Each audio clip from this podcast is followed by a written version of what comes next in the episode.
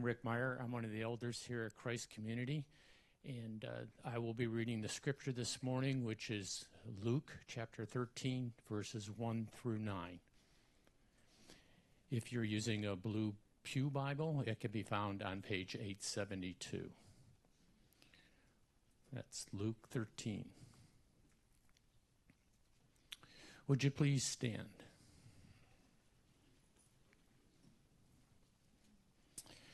There were some present at that very time who told him about the Galileans whose blood Pilate had mingled with their acti- sacrifices.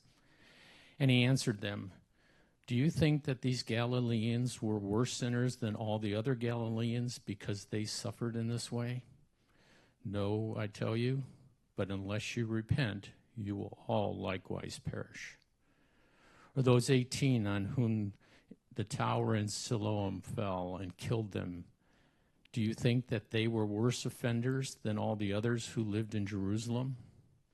No, I tell you, but unless you repent, you will all likewise perish. And he told this parable A man had a fig tree planted in his vineyard, and he came seeking fruit on it and found none. And he said to the vine dresser, Look, for three years now I have come seeking fruit on this fig tree, and I find none. Cut it down. Why should it use up the ground? And he answered him, Sir, let it alone this year also, until I dig around it and put on manure. Then, if it should bear fruit next year, well and good. But if not, you can cut it down. You may be seated and contemplate the words of this scripture. Let's pray together. Heavenly Father, we come from a world of words, steady stream of messages. And because of the volume and the amount, it's sometimes hard for us to filter uh, the most important, the most urgent words. Because we have a constant dialogue, even now, going on in our head. So, would you, by your power, by your Spirit, open an avenue open a line of communication where we can hear your word this morning. I pray in Jesus' name. Amen. On May 31st, 1889, May 31st, 1889, Frank Deckert received an urgent message at his telegraph office near the Conemaugh River in Johnstown, Pennsylvania. The message was this South Fork Dam, which is 14 miles upstream from Johnstown, the South Fork Dam liable to break at any time. Notify the people to prepare for the worst. Frank Deckert glanced at the telegraph and later said, I knew it was in regard to the dam, but it created no alarm in my mind. Frank Deckert on the morning of May 31st, or at 1 o'clock in the afternoon on May 31st, received an urgent message, but it caused no alarm in his mind. This morning, we're all Frank Deckert. Jesus is giving us an urgent message. And my prayer is that it creates an alarm in your mind that you don't do what Frank Deckert did is you see it for a few minutes for the next 25 minutes and then you go about your day and it creates no alarm, no action in your mind. In Luke 13, Jesus was in his final year of public ministry and uh, as we've said before and will continue to say, there's a sense or a flavor of urgency now in his message. I mean, come follow me, Peter, is the very beginning, just this wide open invitation. This uh, this uh, excitement has, has taken on a new flavor. There's a sense of urgency for Jesus. In chapter 12, verse 1, if you look at that with me, you see that Jesus is in the midst of a crushing crowd. In the meantime, when so many thousands of people had gathered together that they were trampling on one another, he begins to say to his disciples, so Jesus' message has gone viral because of the last two years of miracles and teachings. He's making his way to the cross, and thousands of people are gathering near him. And he decides to take this moment to narrow down his focus just to these 12 men. And in chapter 12, and we've talked about this the last few weeks, he issues four warnings, four ways that if you're a follower of Jesus, you could derail when Jesus leaves. Hypocrisy, the first derailer for any follower of Christ, just to be an actor. The fear of man, the second one. Third, the worry about wealth. You, you shift your attention from the creator to the created thing. And finally, that you would just fall asleep on Jesus.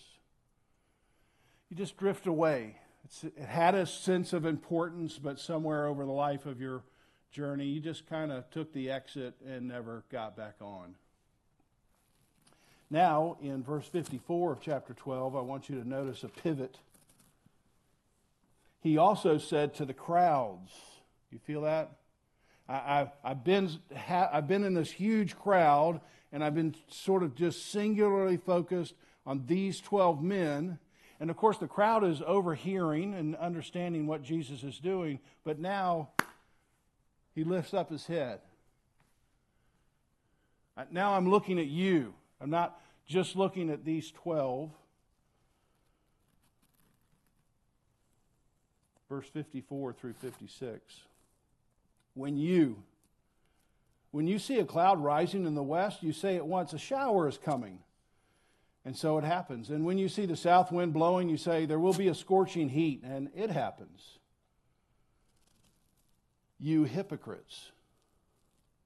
You know how to interpret the appearance of the sky, the earth and sky, but why do you not know how to interpret this present time? Look, you all, you'd be great at the Weather Channel. I mean, if you're looking for employment, you know how to read the times. You know when it's going to be hot. You know when it's going to be when it's going to rain. But somehow, in the very last word here, time, kairos. Remember that? It's not a chronological moment. It's a kairos. It's a moment of time has happened. The, the king of the universe has broken into your world, and yet you can't see it. You can read the clouds, you can read the wind, but you can't read the Lord's presence. You don't understand what He's doing. And then Jesus narrows his focus, verse 58. As you go, now this you in the Greek is singular. So, what you're supposed to feel like is Jesus is no longer just addressing the crowd, he's looking at individual faces in the crowd. I, want to capture your particular attention and everybody senses it. He's, he's moved off just generally speaking. He's trying to catch everybody's eye. And as you go with your accuser before the magistrate, make an effort. Make every effort to settle with him on the way, lest he drag you to the judge and the judge hand you over to the officer and the officer put you in prison. I tell you, you, you will never get out until you have paid the very last penny. I'm talking to you right now. This is the time. You're walking towards the judge, and there's a narrow window of time. And you can settle your account right now do it right now because if we get to the magistrate, I'm telling you, it's not going to look good for you and the judge. So here's a moment of time as we're walking along, as we're on this journey with Jesus. Right now, it's the time to settle your accounts. Make every effort to settle with him. You feel Jesus' sense of urgency. And then in the middle of this personal eye contact, in this middle of this individualized discussion, chapter 13, verse 1, somebody blurts out a recent news story. Jesus, did you hear about Pilate and what he did with the blood of the Galileans? And we're not exactly sure what happened here, but most scholars would say some Jewish people were coming down from Galilee, which is the northern part of Israel, and they're coming to some annual uh, temple sacrifice. They're bringing some doves or a goat or whatever they are, are going to sacrifice in, in commemoration of their sin. And some group of people enter the temple, and Pilate gets frustrated. Pilate, the one who crucified Jesus, Pilate, who's really a gruesome figure in church in history. He says, I, I just hate the Jewish religion. So I'm going to take these animals and I'm going to slaughter these people. And I'm going to drain the blood out of both, mix them in a bowl, and I'll say, hey, let's, let's offer this as sacrifice. This, this is gross. Why bring this story up right now? That's the question I had. He, he's, t- he's in this big crowd. He's talked to his disciples. Now he's talking to these individuals. And then the guy says, Hey, newsflash. Why, why, why do that? I don't know for sure, but this is what I think. I think it's because Jesus is looking into their souls and he sees they're hypocrites. I think they feel exposed. Like it was fine when he was talking to the disciples, or it was fine when he was talking to the crowd, because, yeah, he is a hypocrite. But when he started focusing and he looked at me, uh oh, I, I, now I'm feeling like I'm being exposed. I'm not just being exposed, I'm being judged. You're not just a hypocrite, you're in trouble because of your, your hypocrisy. You're on your way to the judge, and you're not ever going to be able to get out. Now, now, what's one of the common reactions when you feel exposed or judged? Shift topics, right? Shift focus. Like, no, no, more attention on me. That's, that's enough, surgeon. Let's, let's move over here and examine someone else's heart. So I think what's happening is I've got to bring up some incredible story to just shift the conversation. And he brings up this news story about the Galileans and Pilate. And we've all learned this strategy, haven't we? You came home, maybe you didn't. But someone I know came home with a D on the report card. Your parents see it, and the volume increases immediately, and the temperature in the home increases immediately. And every person who's gotten a bad grade on a test or report cards knows exactly what to do is to compare themselves to somebody else worse in the class, right? Mom, Dad, you think a D was bad. You should have seen Paul Phillips's report card. I mean, he got an F. Can you, can you believe that? See, I'm just shifting focus. Yes, I, I, I did made a D, but this guy, he's really a failure. Let's all just focus on Paul for a few minutes. And what does every parent, every good parent say? You know it. I'm not concerned about Paul Phillips, right? I'm concerned about you. And Jesus takes this story and he's not going to let the person in the crowd hijack this eye to eye contact moment.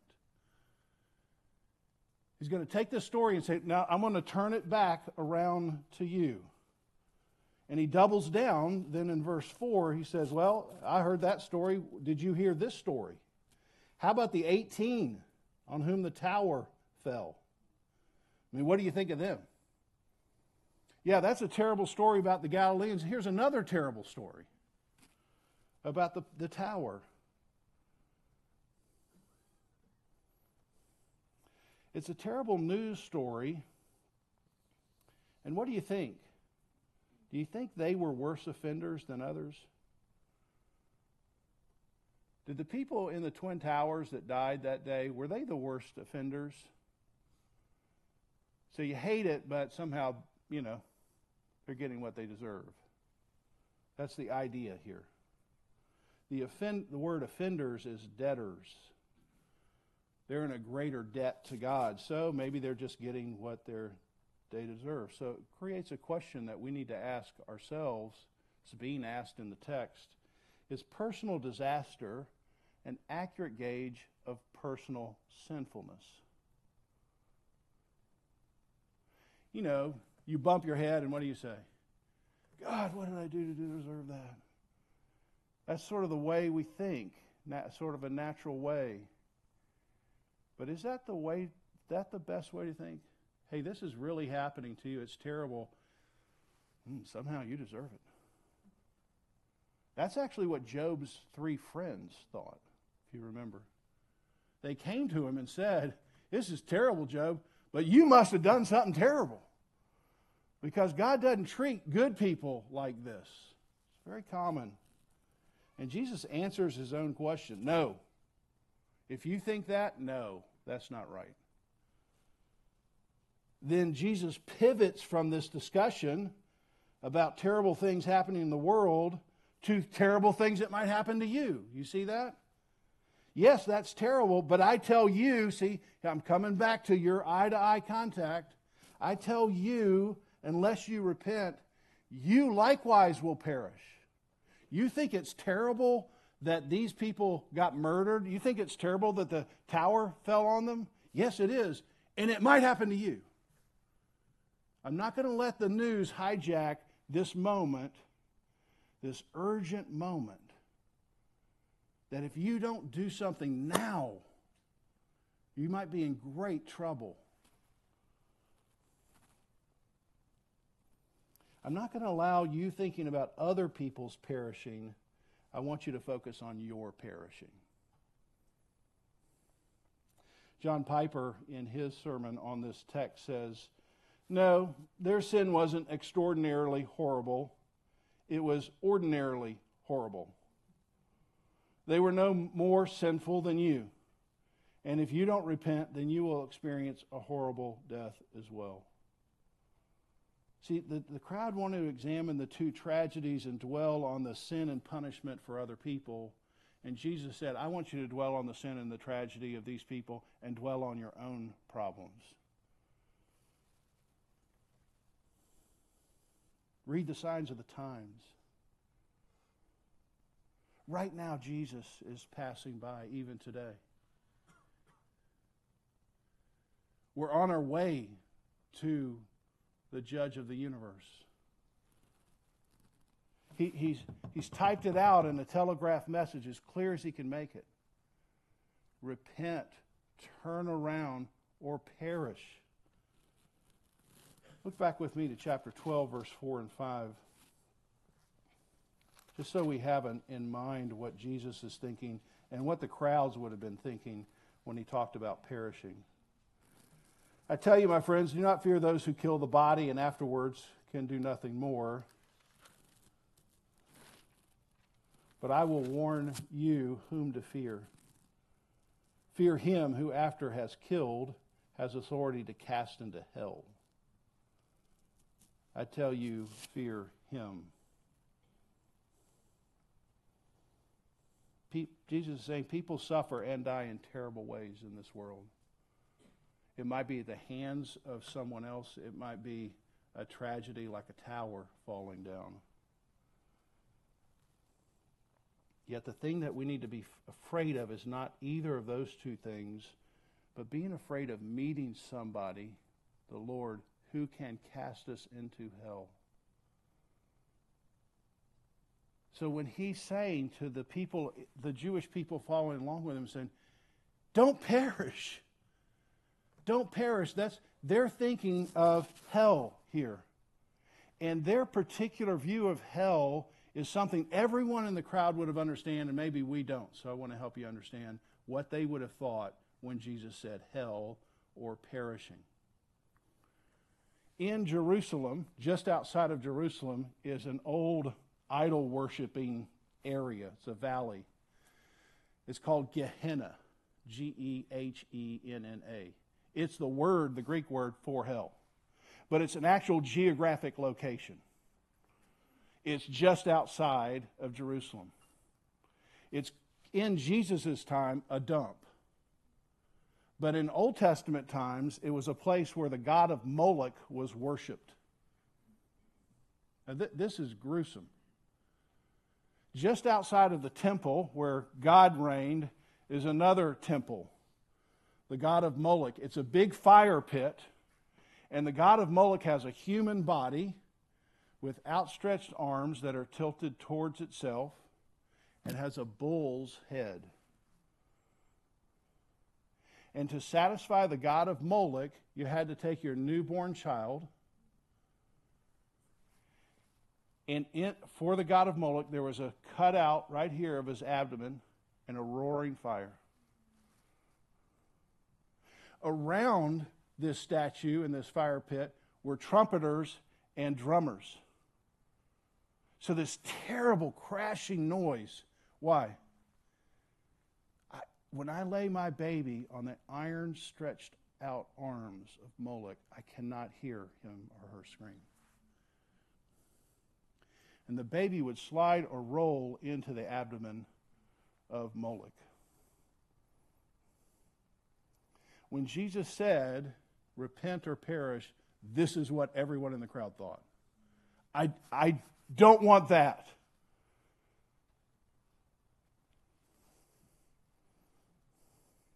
So, so this, this is an urgent message. This is not something that you just look at and sort of pass by. Jesus totally understands the history. He's not he's choosing his words carefully. He said, Right now is the time. It's the Kairos moment. I am passing by. I can make restitution for you before the judge. Do something right now. You feel that urgency?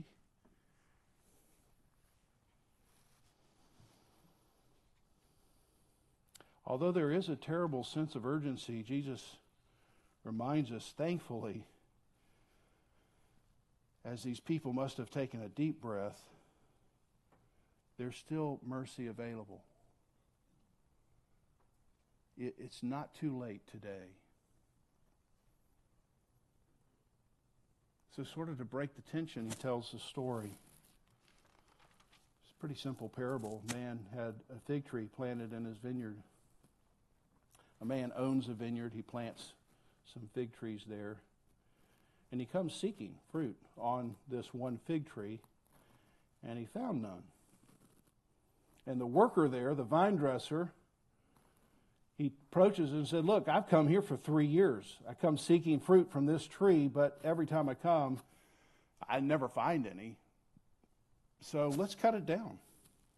Make room for something else. But the vine dresser says, Sir, let it alone. Just one more year. And I'm going to kind of I'm going to try to get to the root of the problem. I'm going to dig down. I'm going to go down. And I'm going to get involved literally with his crap.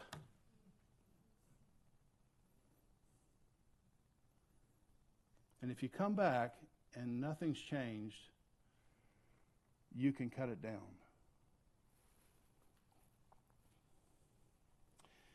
The owner comes to a fig tree, and a fig tree, if you don't know, has very big leaves. So from a distance, it looks like, wow, great, it's fig season. It looks great from a distance, but what happens when the owner got closer? Starts moving the leaves around. Hey, no fruit.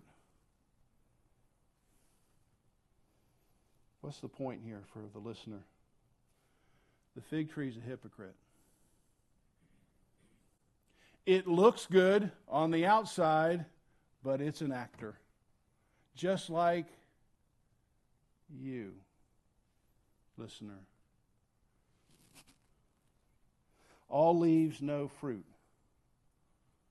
If you were in Texas, what would you say? All hat, no cattle. All words, no action. For three years, the owner's come. I mean, he's been patient. He's just looking for some kind of outward identification that the fig tree is really a fig tree. You're supposed to produce figs. If you're a follower of Jesus, Jesus you're supposed to produce fruit. Not, not perfectly, but visibly. Jesus doesn't want people who are all leaves and no fruit. One more year, one more year.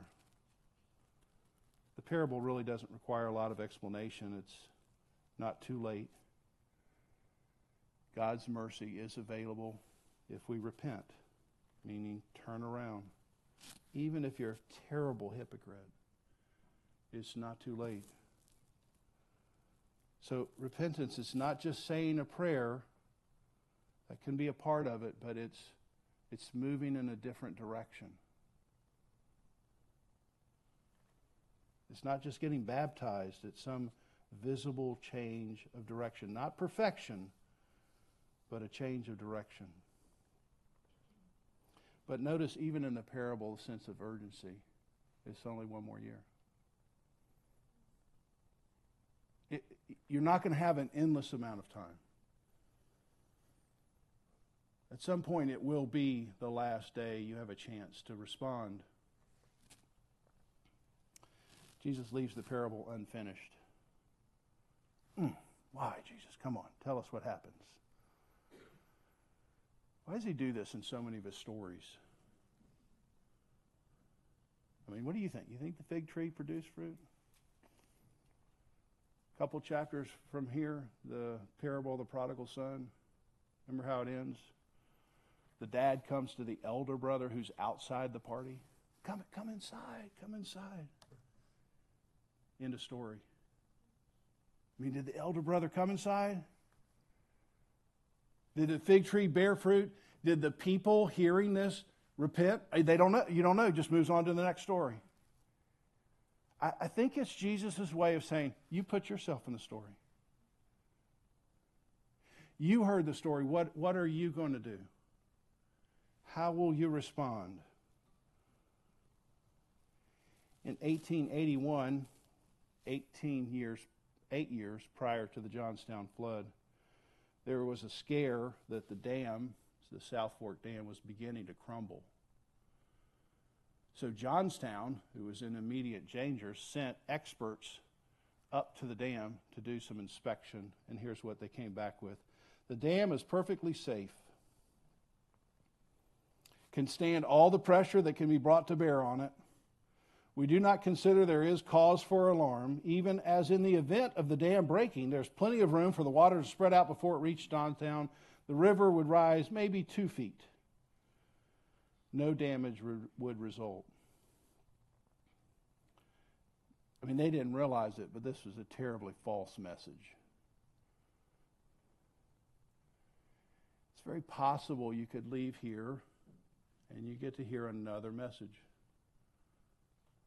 Ah, it's not, I mean, he, he's kind of alarming today. Let's pass on that. He's good on other Sundays, but not, not this Sunday. I got time. I'm only. I mean, he's probably right, but I need to live some life first, and then I'll, ha- I'll get to it later. All, all kinds of false messages. On May 31st, 1889, eight years later after the false inspection, Frank Deckert receives the telegram South Fork Dam liable to break. Notify the people, prepare for the worst. At 3 p.m., the perfectly safe dam gave way. Here's the report. Most of the people of Johnstown never saw the water coming, they only heard it the height of the wall of the water was at least 36 feet. Uh, not two. Because of the speed it had been building as it plunged through the valley, the water struck Johnstown with a terrifying force. The drowning and devastation took the city, and it took about 10 minutes. Estimated dead 2,200.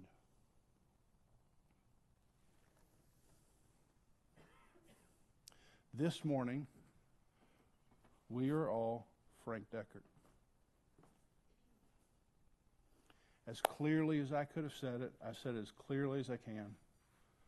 There is an urgent message from Jesus himself. I and you are in danger, no matter what other message is out there. And you and I are all on the same road to see God Almighty. And everyone is in trouble. But there's hope. There's mercy right now. But don't wait. Don't pretend like it's no big deal.